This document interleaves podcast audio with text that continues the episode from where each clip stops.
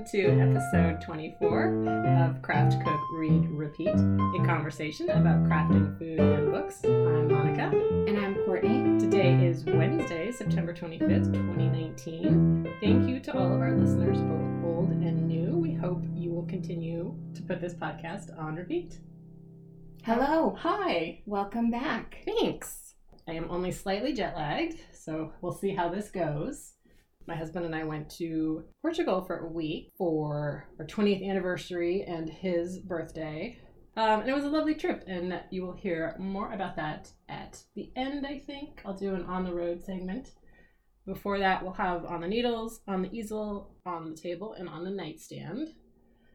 And we will try and get through without too much outside noise, but the window is open because it is supposed to be 90 degrees here today, which is hot. It is warm. Definitely. We finally got our This is September the- weather. This is the um, climate section of our podcast. Yes. yeah, that is one of the delights of San Francisco that our summers are very cold and falls are it's not completely atypical that we get some warm weather this time of year. correct. Yeah. It does make the cooking confusing. And I don't want to knit. Do you want to knit right now? I always want to knit. okay. That's a silly question. I just, you know, choose different things. Actually, that's that's not even true. we'll see. Should I get started talking about what Sure. I have been knitting? Tell me everything. So I have a finished object, Hooray! which I finished last night. My Hermione's Everyday Socks by Erica Lueder. The yarn is White Birch Fiber Arts. Colorway is Nasty Woman. It's a neon pink and a neon swamp green, and it came with, well, right, neon swamp green. yeah. Yeah. And then it came with an extra ball for cuffs and toes of that's actually the neon pink. The other stripe, I don't know, it's like magenta purpley with pops of yellow and it is all kinds of color is what this is really. They're very fun. They are super fun. I think I once knit one of the kids a crocodile scarf. Remember that crocodile scarf Mhm. pattern in this uh, in a similar color. I don't know if it's quite as neon-y. It might have been more swampy. Yeah. But these are so fun, so colorful. They're good. And then it's, you know, 90 degrees, so obviously I was super excited to have socks done. um, but they were good. I got a lot of work done on them while we were traveling. I think just we were standing in line waiting to go into various castles and museums.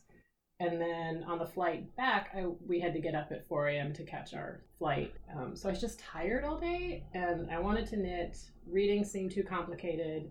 Working on all of my shawls seemed too complicated. So this nice, simple sock pattern was just perfect. And I got most of the second sock done on the flight home. And then I finished up the toes last night. They're beautiful. This pink is pink and purple is really like um sorbet, you know, like a neon Oh, sorbet. Yeah. So fun. Yep, it was really good. And then I was when I was knitting these at one of the castles, a woman came over to me to talk to me about them. So there's a thing called second sock syndrome, which is if you're a knitter and you knit socks, a lot of people they blast through the first sock. It's very exciting, new pattern. And then they get to the second one and it's like, I've already done this. I don't want to do a second one. So the second sock takes forever. I do not usually have this problem for whatever reason. I'm lucky. But the woman came up and was talking to me, and I was working on, I was almost done with the first one. So you could tell that it was a sock. And she asked enough interested questions that I thought she was a knitter. Like she sounded like she knew what she was talking about. And she said, Oh, is that the first or the second one? I said, Oh, it's the first one. She kind of looked, she had this sort of sad look, like, Oh, oh, then you, hurry you're gonna, for your one sock. yeah, then you're gonna, oh, that, you know, then you've got to go on to the second one. I was like, oh, but it's okay because I don't usually get second sock syndrome. And she looked at me with this expression of, it, she's a mad woman. Like, what is that woman talking about? And she just started backing away. and I couldn't really explain after that what I had been talking about. I thought I just better leave it alone and go back to working on my sock and not, you know, scare the muggles anymore. it perhaps sounds more medical Oh, than know. than sleeve purgatory. yeah, that's true. That is that is a good point. So I need to be a little more clear about if someone is or is not a knitter when I talk about my lack of. Was there an English translation issue? Maybe. No, she was. Oh. I think she was English. English. Okay. British English. Anything. Yeah, no, that was not that was not our problem. No, she just was not a knitter. That That's seemed funny. very concerned about me. But that was good. So I was super excited to get those done. I also on the trip was working on my hometown comfort mystery knit along, which we've gotten all the clues now. It's a shawl from Michelle Stead, and I got yarn in a kit from Destination Yarn. Each yarn was wrapped up individually, and you opened it up on the day that the clue was released. And so clue three came out the day I left. So I printed it out. And then clue four came out while we were there. And so I got clue three done because I had the flight and, you know, some mornings when I woke up early and, and had time to knit. Then clue four came out, and I thought, oh, I can just read it off my phone. And then I realized that really wasn't going to work. So I waited till I got home and I'm working on that now. And it's a really cool pattern. And the, the yarns, the four yarns are very contrasty. There's the kind of the pool blue, and then it's like a greenish speckled, and then a dark blue, and now I'm in a, a white and blue speckle. And there's each one, there's a striping section in between the two different yarns, and there's cables and twisted stitches that run up each section. It's really, it's, it sounds like it would be a huge mess, but it's really a super fun, Good. cool scarf. So, I'm excited to finish that up. Yeah, I'm excited to see it. Yeah, the knit along for prizes ends September 30th. So I think I should be okay. We'll see. Otherwise, you said it is kind of hot. It's not a huge shawl. It's not a big, huge shawl. It's Yeah. basically works out to about a skein of sock yarn. So I've been too bad. looking at shawls and scarves Oh. as soon as I get this sweater done. yes, any day now. Any day now. Excellent. So I'm excited about that. And then I started another shawl because, well, because because that's what we do. This one is the First Impressions shawl by Brenda Castile. And the yarn is from Serendipity, and it's her King's Mountain sock in Camille. And this was yarn and a pattern that came as a kit that I got at my knitting retreat, the Knockers Retreat, this past April. Brenda is one of the knitters that comes to the retreat, and she's a designer. So the yarn is dyed for the retreat. Um, I think anybody can order it as well, but you got a discount if you were attending the retreat. So it's based on Monet's water lilies. So the yarn is blues and greens, and then it's just a cute little shawl pattern. And the edge ripples kind of like water. Apparently, yeah, I haven't gotten there so far. So Oh, that's pretty. Yeah, I so it's it. fun. I And love the colorway. there's stockinette sections and garter sections with some lace so there's there's always something different happening and keeps your interest so i started that um, i think i was on the train to porto i started that one because i had finished working on the clue three of the other one and didn't really feel like working on socks What kind of a needle do you knit these long scarves on? i use circular needles usually i use circulars for everything pretty much How long of a circular needle? The one I'm working on, I don't think it's very long. I would have to look at it. It was supposed to be a size 5 needle, size 5 US, and I the one I found was however long it was. Know, Two feet. 22, yeah, 24. Yeah. Um, so so far it's working. You can kind of bunch it up and we shall see. Pretty. Yeah, so that's fun. And then that'll be the first item that I'm working on that will count for the Pigskin Party 2019 knit along, which is hosted by the Down Cellar Studio podcast. And that's a five month knit along that runs the length of the football season, American football. Not that I actually care about football, especially, although I guess the 49ers have won a couple I wouldn't know. yeah, they they've won at least one game because it was going on during one of our my kids' soccer games, and one of the parents was telling us updates. So I hear updates about it around my house okay, and I let it wash over me. that's totally. I just reasonable. don't have the bandwidth for it. Yeah, so you don't actually have to know anything about football to participate Super. or enjoy this knit along. This is the first time I'm doing it, so I'm sort of trying to take a relaxed approach to it. You can kind of knit whatever you want, but you get points. Uh, so you get points for finished objects. You get points if you use sponsor yarn or project bags um, or patterns.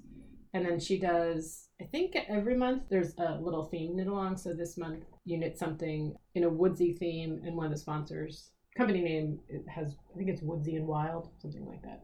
That's you fun. get bonus points for doing that. Yeah, so they seem they seem to do a lot of different fun things to keep people's interest. But you had to have started September 5th, I think, was the kickoff day. So all of my works in progress would not count. But the scarf I started after that, so that one will work. And before I left, I did do a little more work on my porthole cowl and my descent cardigan. But those are sort of taking a back seat right now while I finish up the hometown comfort.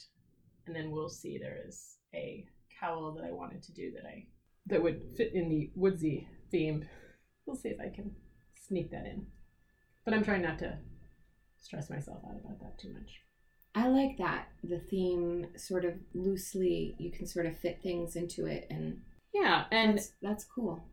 and I was listening to her most recent episode today, and she was talking about it a little bit, and it seems like they are fairly loosey goosey as long as you can fit it into the woodsy theme and explain how you're fitting it, and have it actually make sense to someone. They're pretty good with it. So that's fun. So yeah, I think that's all my knitting. One finished object, a bunch of stuff I'm still working on. But you made good progress on your travels too. Yeah. that's- and we were doing a lot of walking around and staying up late and sleeping in. So there wasn't, there was not a lot, it was not a downtime, relaxing kind of vacation. yeah. Except for the travel days on the easel. Well, September is kind of a quieter month, I think, for me. I got a little bit caught up in the back to school stuff. I did see a, um, a great prompt called the Ultimate Autumn Prompts, and it's meant for art journalers. I will put a link in the show notes because I'm forgetting the, the hosts of those prompts, but I've been using them as jumping off points for illustration, and they've been really great. I did a whole bunch of mushrooms. I did an array of pumpkins, which were so fun because I did all the heirloom old fashioned pumpkins, the Mhm. sort of pinkish ones and dusty blue ones. And you wouldn't necessarily carve them, but you would arrange them on your porch in a elegant pumpkin It's gourd season.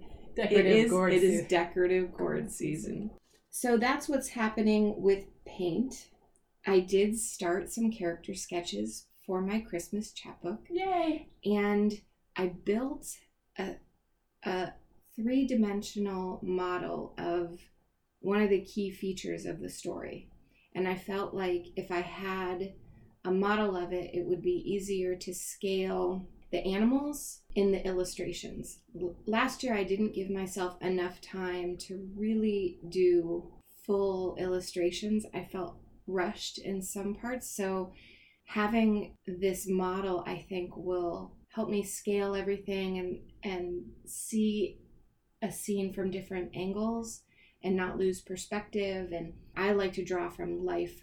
So, this will really help, I think and it's so cute. It's this house cabinet, and I have big plans.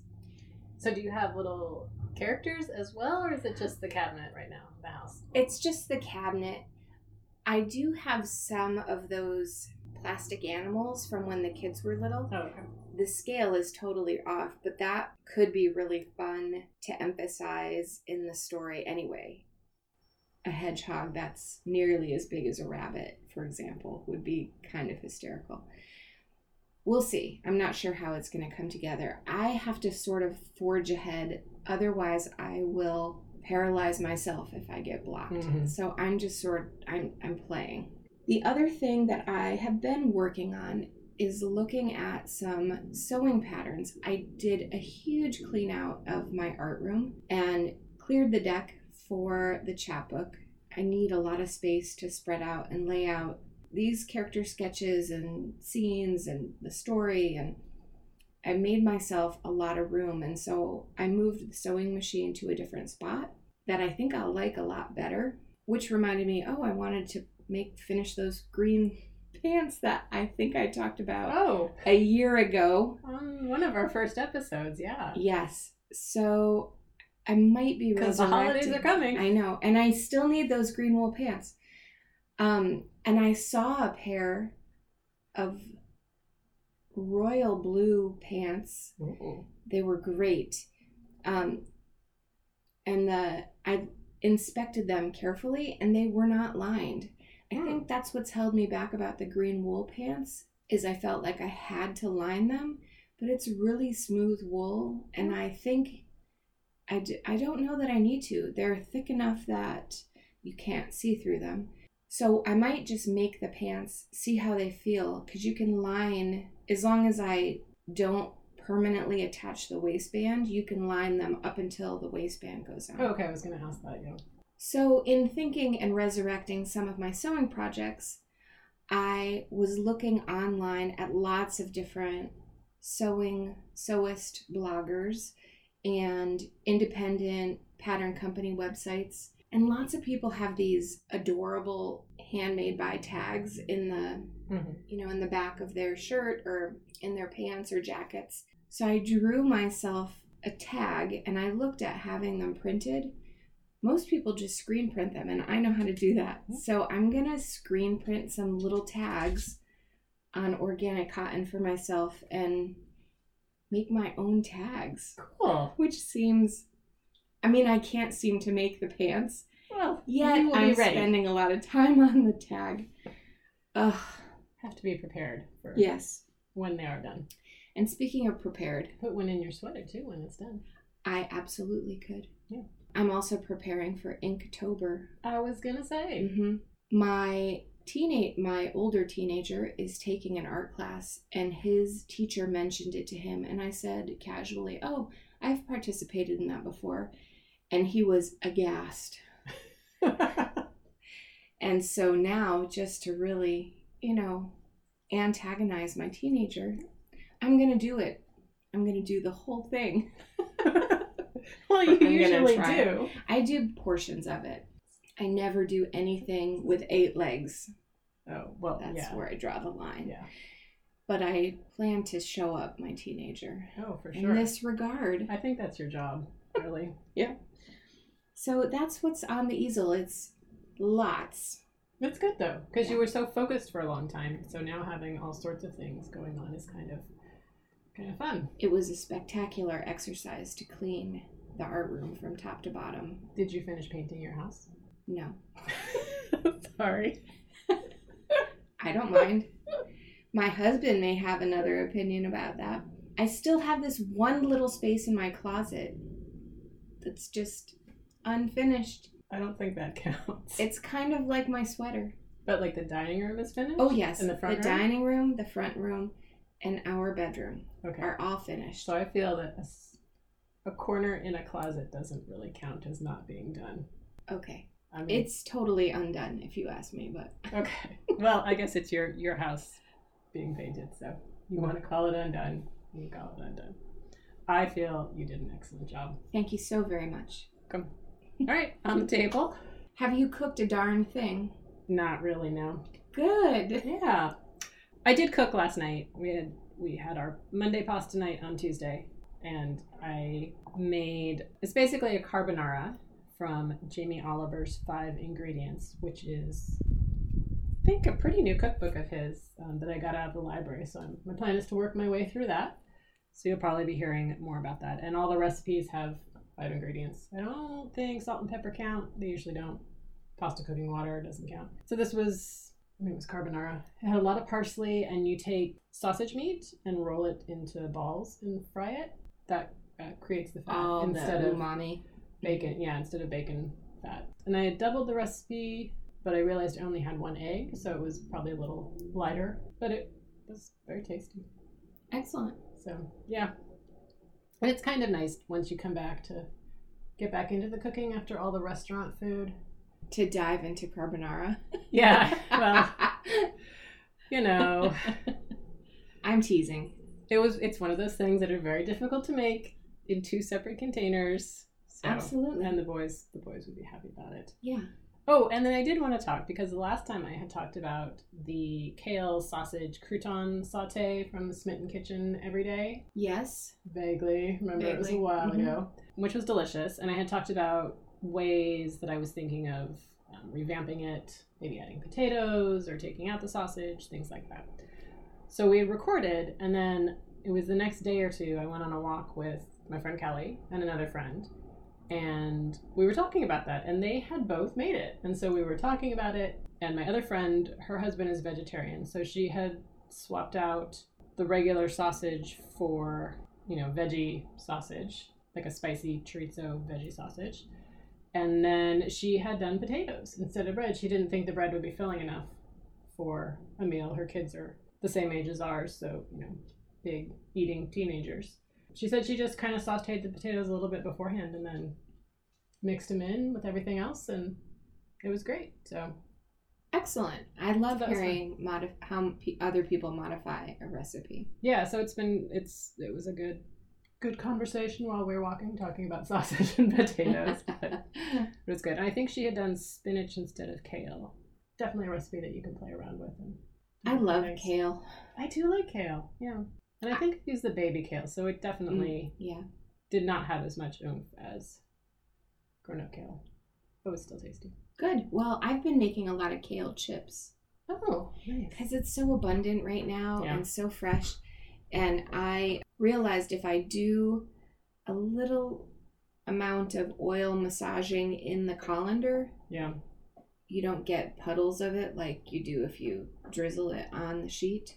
And I've determined that 350 for eight minutes is just right in my oven for kale chips. If Okay. I go 30 seconds over that, I have kale carbon. Yeah, it no just good. evaporates. Yeah. So I've been really careful about that. But I think I've done it three times in the past couple weeks. Mhm. I just love the kale chips. I haven't really been cooking too many new recipes, but I did make enchiladas from scratch, including a really great mole. Oh. And man, everyone loved it. Then I tried to make it a second time and I did something a little wrong and it was way too spicy Uh, for me. and did you actually roll them and do actual enchiladas? Yeah, enchiladas? I always get frustrated and, and decide I'm just, it's too much trouble and just do kind of a layered casserole instead of enchiladas, generally, unless it's someone's birthday or something. Yeah. I did the I followed a recipe one afternoon from start to finish and it really did come out great. We picked up handmade really fresh raw tortillas from the mission. Mm. I had slow cooked the chicken while we were doing all of these errands and then I made the mole in um, my cast iron and let it really cook down so it was deep, dark, and rich. And I put, I do this with chili too. I put in a handful of bittersweet chocolate chips just to add the depth of flavor. They were so good. And with it, I made this recipe. I have to look at it. It's called Latin yellow rice. So, the whole reason why we went on the enchilada journey is because one of my kids wanted Mexican rice, and he kept saying Mexican rice. Adam attempted Mexican rice, and it was far too tomato y for Oh, okay. the kid. And so I saw this Latin yellow rice, which derives most of its color from turmeric. Right. And it was fantastic. It was so delicious. There's kind of a, a little bit of a technique in how you put the lid on, turn it down, and then don't touch it, which is hard for me. I'll have a link for that ready for people. It's from Skinny Taste. Hmm. So it was just really clean. I even made my own Badia Sazón, which is this mixture of spices that I guess you could buy, but I didn't see it at the market, and I liked mixing it. They're they're not hard to find. They're probably in your cupboard. It's Oh, just coriander and cumin and turmeric and the the Yeah. usual suspects. But this was great because it didn't have any preservatives. So so that was a huge success, and everyone loved the Latin yellow rice. Although the teenagers still said it still needs some tomato. Oh, okay. So maybe we'll do that. I did get an opportunity to go back to the SF Marin Food Bank Gala. Nice. And this one, for people who don't know about this gala event, I've talked about it in the past, probably one of our first or second episodes. But this food bank event is their chief source of fundraising. And they do it annually at our food bank in the pan- in the warehouse. And there must be 20 different restaurants that come and donate their time and ingredients and skills and do and host a table. But before they host a table for dinner, you get to walk around and try an appetizer from each restaurant, which is a great way to sample a restaurant that you might not get a chance to visit. It's like a Top Chef episode. Really. It is. It's very exciting. I always notice that there is a, a theme happening each year. Unintentional? I feel like it's unintentional. Some years are heavy on the truffle. You know, there'll be like two or three restaurants featuring Right. truffle. It feels like a fashion trend, if you will, Mm-hmm. in the food world. This year's trends were chickpeas Mm. and roasted tomatoes on savory shortbread. Those are both pretty good trends. The savory shortbreads were out of this world. Buttery, one had a little rosemary kick to it, one was very simple and I think was more made from a ghee than a butter because the depth Mm-hmm. of butter was just great. Just little squares with a low and slow roasted tomato on top from two separate restaurants. Huh, kind of weird. So those were the two my two takeaways from this.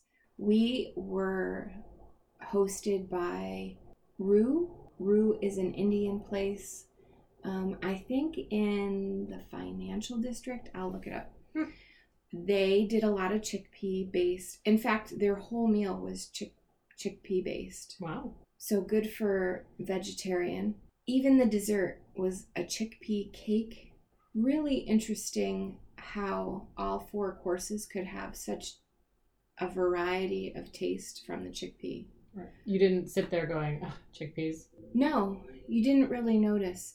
The the starter and the dessert looked similar, totally different flavor profile, even with the chickpea main ingredient. So that was really fun. I had a a vegetarian entree that was pile of mushrooms, which I was very excited about. They were incredibly spicy, Oh, which I'm not opposed to. I just can't eat a pile of very spicy Right. mushrooms. so I felt a little bad about that, but my husband dove in, so it's all good. well, that's good. Yeah. Really exciting event. I think they're putting it on pause for next year though because they're Oh. renovating their warehouse, which is a good thing because that means that they've raised enough money to renovate their warehouse. Right. It's such a great event and I will always be a huge champion for Food Bank. Right. So, I think that's it for my table. On the nightstand. Oh, I got a good bit of reading done. Not as much as I thought I would. Again, like the knitting, we were very busy, not really relaxing. I started off with Hollow Kingdom by Kira Jane Buxton. That one just came out recently. I met a woman when over the summer when we were at Camp Mather who works at a local bookstore here, and we were talking about hot right now books. And she's mentioned that this one was coming out, and she was really excited about it. So I put it on the list for the library, and it came in. It was it was really good. It was really weird. What's the So the- genre? Um, we'll go fantasy. The main character is a crow. okay. Uh, he lives in Seattle with his human. He was raised from a, a chick by this human who is foul mouthed, nasty man. So the crow is pretty foul mouthed. But he thinks humans are great. They invented Cheetos, so they are awesome. This book was hilarious. Um, so it starts off humans have all been attacked by something and turned into zombies. Our crow hero is very upset by this, so he and the pet dog set off to find a cure. Or, you know, to. It's kind of a quest book, so he's trying to figure out there's got to be a way to save humans. Humanity is great. so there are still some humans alive. They're all zombies. Oh, oh. Yeah. He's he thinks there must be some somewhere. Like an antidote. Yeah. Okay. Something, you know, that will bring them back. It's a quest kind of book. It all works out in the end. It was really funny, kind of sad, you know, comment on global warming and technology and as things tend to be. But not too well, the technology part's pretty heavy handed. I mean it's Seattle. So but I really like that one. Kind of weird. But I would recommend it. The next one that I basically read on the airplane on the first part of our trip uh, was The Kiss Quotient by Helen Hoang. Romance. Uh, our heroine is on the autism spectrum. She has Asperger's, and I think the author does too. Um, and she didn't discover it until late in life, and so part of her journey was writing this book. The heroine is really great at her job, but as you might suspect, has a hard time connecting with people, has never had a real boyfriend, and her parents are really pushing her to go on dates and find someone. So she decides that she will learn how to be good at relationships. So hires a guy to be her date. Obviously, they end up falling in love, but they don't realize it. You know, shenanigans ensue, and it's romance, so it all works out. I think there's a TED talk about this, like the data side of Match.com. Oh. Kind of being tongue in cheek. but I think I think there is a an interesting TED talk. That's So it. kiss quotient and quotient because she's a numbers person. Yes, and That's she cute. she takes companies send her their data and she looks at it and tells them how they can basically do marketing better.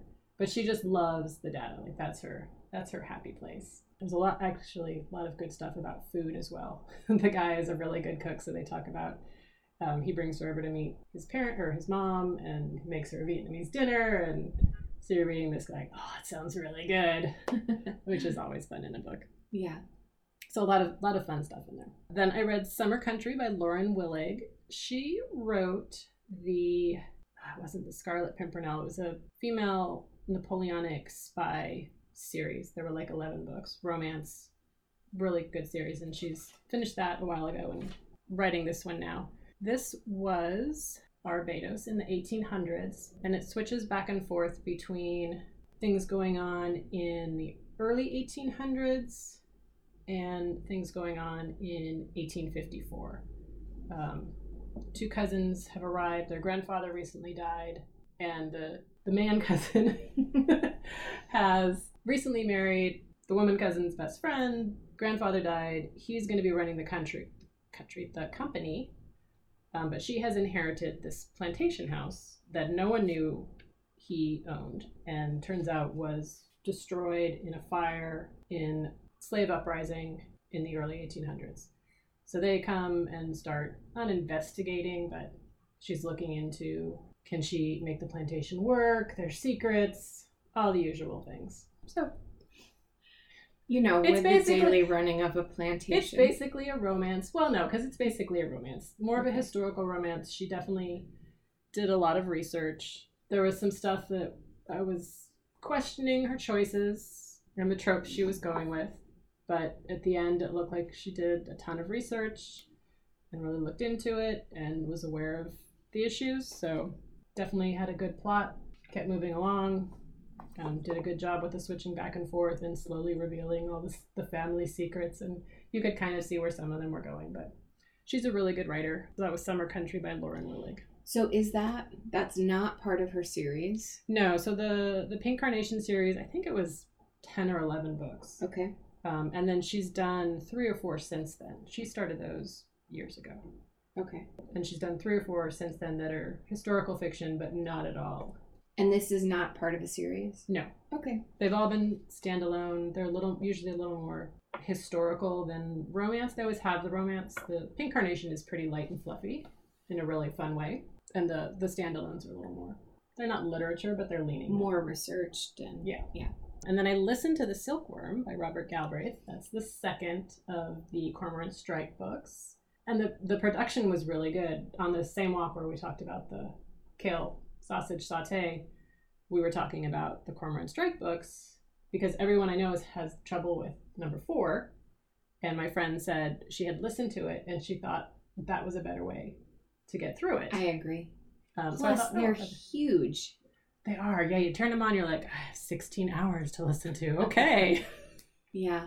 but no, but it was really good, except that, you know, I wanted to keep listening and then I had to talk to my children or go somewhere or, you know, do something other than keep listening. And last night I was like, okay, I'm going to finish this. And I got to about 20 minutes left and I just could not get any farther. So that was a little frustrating, but I listened to it this morning and finished it up. Uh, yeah, still like it. I can't believe she's still with that guy. So, yes, so it's a murder mystery, detective, but good relationship with his assistant. Um, I love their all the chemistry. same. Yeah. It's what keeps bringing me back to that series. Yeah. And I'm so excited she's going to really spool them out because I think they're interesting individuals and their their character dynamic is super. Yeah, it was really good. And the guy reading it did a good job with the voices. There's a one character who has a really raspy smoker's voice, and he did that really, really raspy, which was kind of annoying because he would keep hacking and doing a smoker's cough. And so that was like maybe too much of production value, but overall, really good. You could tell who was talking. Yeah, Yeah. so that was fun. And then I'm currently reading two books. I'm reading The Group by Mary McCarthy, which came out in the 60s and apparently caused a scandal. Ooh. Um, so we'll talk more about that next time. And also The Women of Copper Country by Mary Doria Russell, historical fiction. And she wrote one of my most favorite books, The Sparrow. And this is not at all like The Sparrow, which is Jesuits in space. This is um, a copper strike in Michigan in the 19, 1913. So very different, but she is an exceptional writer. I like her. Yeah. Yeah. So that's what's on my nightstand. How about you? I read City of Girls by Oh. Elizabeth Gilbert. What did you think? I was surprised. I think that you can have your opinion about the main character, but boy, was she true to herself for the most Mhm. part. And I think it was really well researched. This very nuanced play scene in New York City during the 1930s. It was it was a not anything that I knew about. And I think her detail about the stage and what kind of plays they were showing and what it was like to be that kind of performer during the war was really interesting. But what totally captured me was all the sewing. And actually, now that I think about it, that might have brought me back to the oh, yeah, I need to finish those, I need to start those green wool pants that I've made three samples of. So, all said, a very enjoyable read, even though it wasn't what I was expecting. Right? Yeah, I Yeah. don't know what I was expecting. It wasn't that. I wish I had I wish I had articulated that would be a great exercise actually is a book that is getting tons of press from an author with whom you're well acquainted. For example, the new Margaret Atwood. hmm I should probably take a minute and write what I think that book is going to be about and let, and then allow myself to go and read it and be surprised. Anyhow, City of Girls. Then I picked up a really speedy mystery from the library called The Suspect by Fiona Barton. Have you ever read any of her stuff? Not that I can remember. She is a British author who writes kind of crime, psychological thriller type genre. This one is about two girls who have finished their high school or whatever it's called in Britain. They're waiting to get their A level grades, and so they go off to Thailand and they go missing, and then calamities occur. I don't want to give too too much away. The police element of it is that the Thai police are they go and do their own investigation, but because they're two British citizens, the British have a concurrent investigation happening and Then there's the concurrent press story of what's happening to these two girls. And the woman who's writing the the lead articles about it, her son just happens to be in Thailand. And so there's this weird connection and coincidences and I don't know that I was wholly sold on the coincidences. It had lots of shifts in perspective throughout the narrative, which some people like and some people don't. You knew who was speaking, so it wasn't confusing at all. And the time, while not linear, you knew when they were toggling back and forth. It was a really easy, entertaining read. It's good for, you know, a long weekend or that kind of thing. And finely written. Then I dove into This Tender Land by William Kent Krueger, which is a, a recently published fiction and it is kind of an epic journey. It's it feels like a Huckleberry Finn, a set of brothers, and two other companions who are runaways from a, a school, kind of a reform school that was meant for Native American children. This is right around the Depression time, same time period as City of Girls. The kids are, for the most part, in their late teens or early, early and late teens, the, the older ones, and they rescue this little girl who's maybe eight or ten, and they take her with them. It is historically grounded in the practice of taking Native American children from their families and putting them in the into these reform schools during that time terribly to their detriment because they often use them as indentured servants for farms that were really struggling throughout mm-hmm. that the middle of the country then there were lots of droughts that were happening and so everything is sideways for these kids they're all orphaned they only have each other. They're on this, you can't call it an adventure because it is not by choice. And they're trying to get to St. Louis where they think they might have a living aunt who will take all four of them in. Wow. And the two boys are not Native American, they're white. And then they are traveling with an older boy who's a, a Sioux Indian who's mute, and then the little girl. So it's this really interesting mix of personality and peril and history.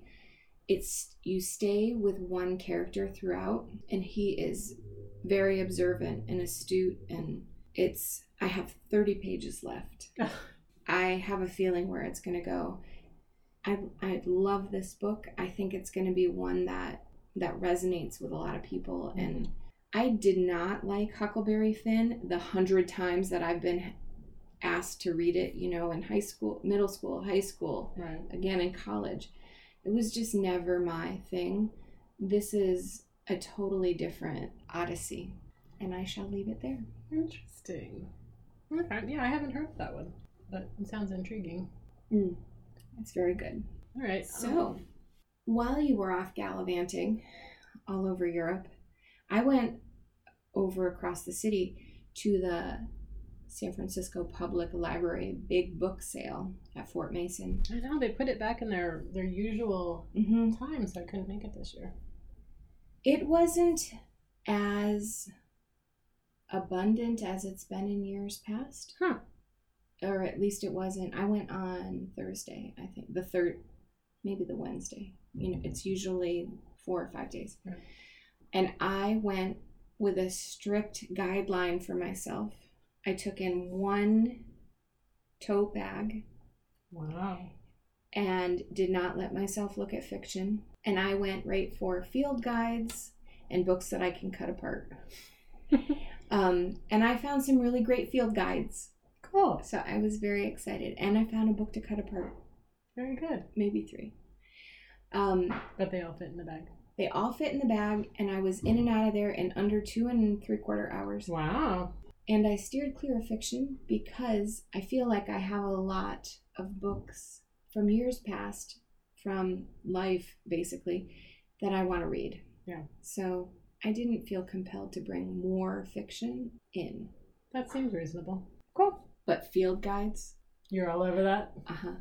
And you found that one with the birds on it. That looked beautiful. I don't know I what that was, but For the most part, those are older children's books or older textbooks that I know aren't worth anything. I did pick up something that I was really smitten with, and my husband did a quick check to make sure. Oh, it was a um, an old Wind in the Willows that I want to cut apart, and he said, "Let me just check this and make sure it's not some prized." right. It wasn't.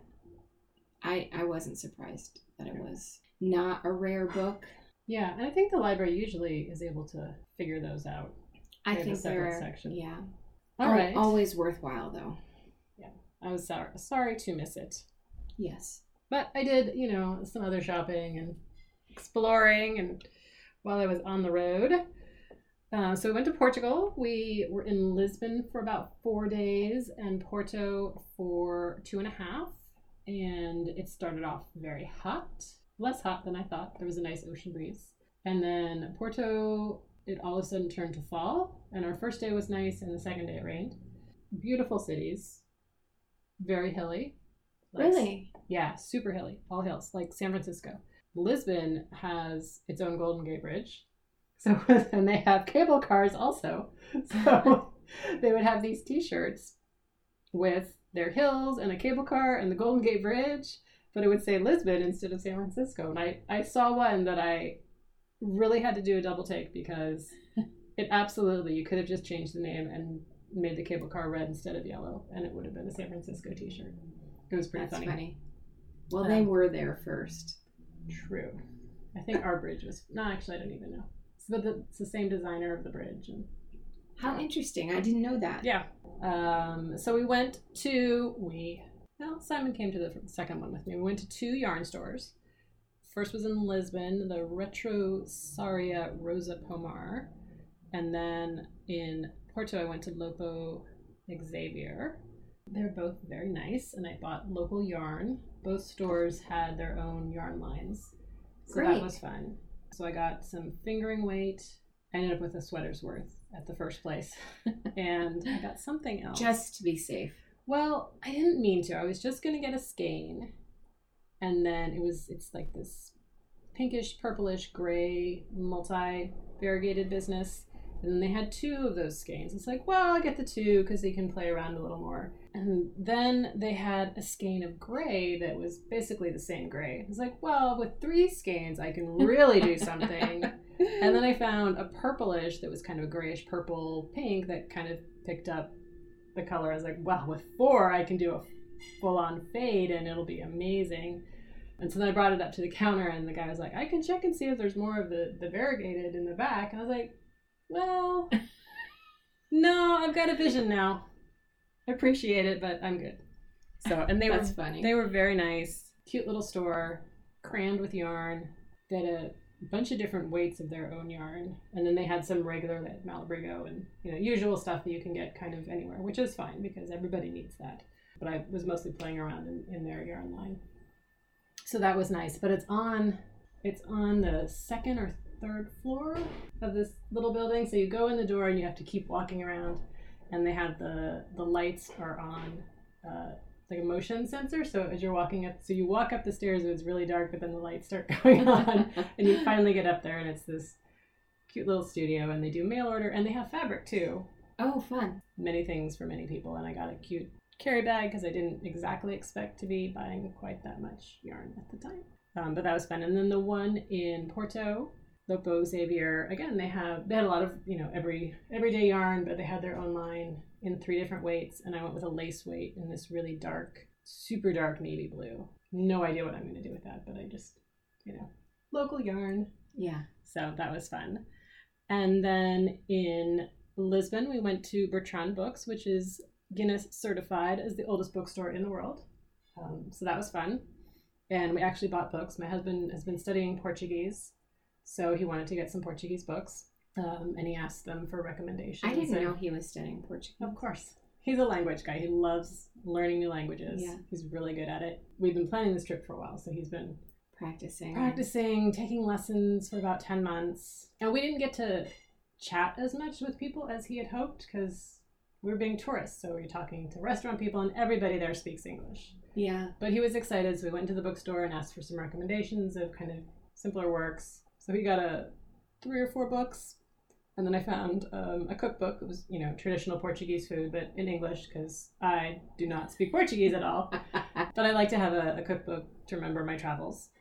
And then I also found a historical fiction um, book translated into English, but originally in Portuguese. And this woman has done a series about Portuguese queens that have been significant in history. And so the one I picked, I think it's her first book, and it's about Philippa of Lancaster, who was an English princess, became Queen of Portugal in the 1300s.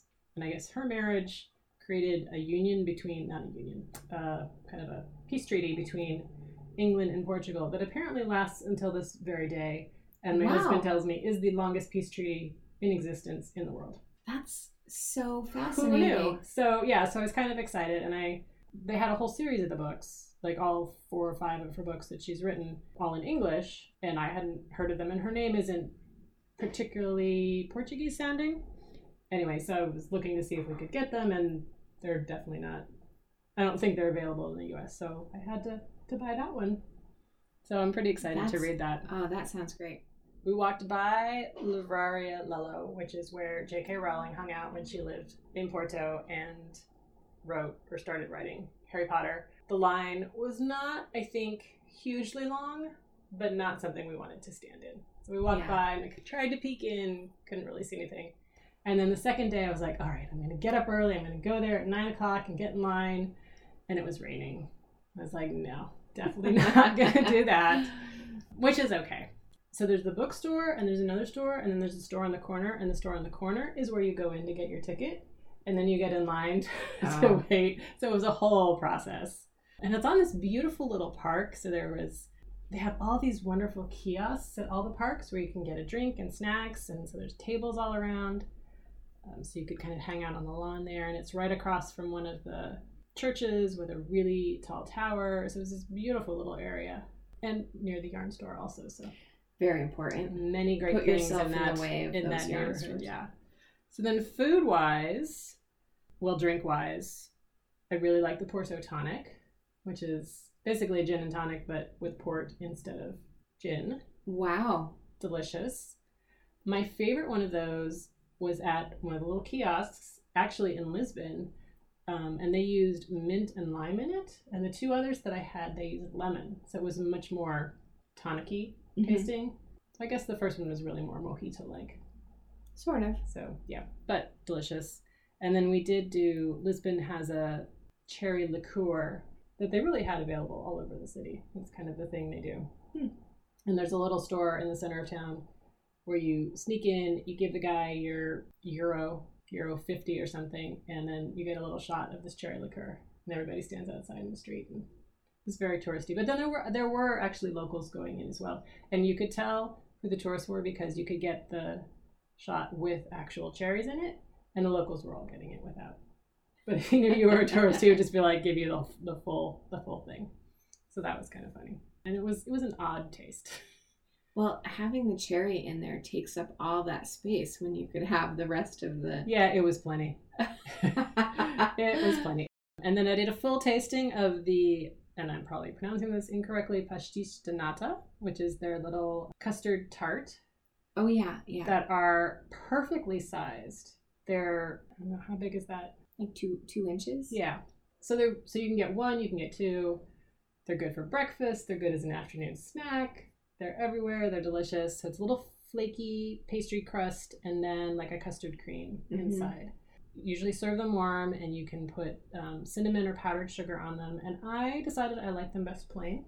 I Okay. did try them with cinnamon a couple times, and it just not so much. Um, although I usually like cinnamon, so I so I tried them at four different places, including the original place in Belém. And I went to I don't know. I went to a bunch of places. I went to a more modern place. I went to an old-fashioned bakery that's been around since the 1800s. I went to sort of a local chain place. We went to two gluten-free places.